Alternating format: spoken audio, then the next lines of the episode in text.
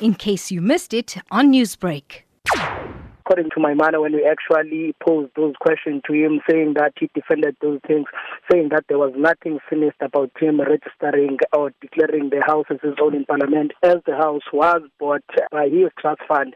And secondly, the card that was donated by CEO of Steinhoff, it was not donated personally to him, but it was donated uh, to the Democratic Alliance, hence he was using that card. But since then, he has actually returned the card to the CEO of Steinhoff. Maimane is doing an oversight today. So, considering the situation, how is it affecting his political work? Well, for now, there was nothing on this side. The people were very welcoming. He started with an oversight visit in one of the clinics here, but saying that uh, the conditions that he has seen in that clinic is not very satisfied.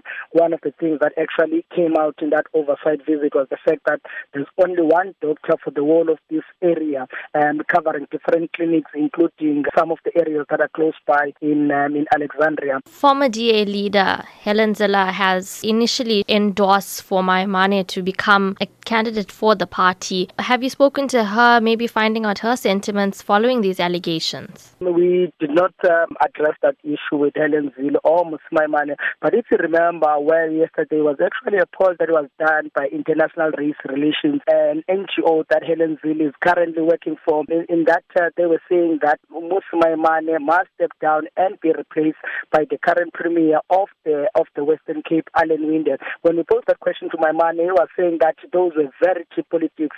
It can't an NGO that actually drives the focus of a party of what the party must go when you've got those people are actually making those allegations.